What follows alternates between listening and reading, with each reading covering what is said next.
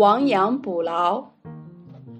从前有个人养了几只羊，一天早上他去放羊，发现少了一只。原来羊圈破了个窟窿，夜里狼从窟窿钻进去，把那只羊叼走了。街坊劝他说：“赶快把羊圈修一修，堵上那个窟窿吧。”他说：“羊已经丢了。”还修羊圈干什么呢？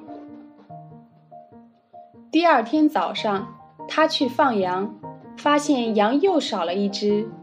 原来狼又从窟窿钻进去，把羊叼走了。他很后悔，不该不接受街坊的劝告，心想现在修还不晚。他赶快堵上那个窟窿，把羊圈修得结结实实的。从此。他的羊再也没丢过。亡羊补牢这则寓言故事告诉我们：一个人做错了事，只要肯接受意见，认真改正，就不算晚。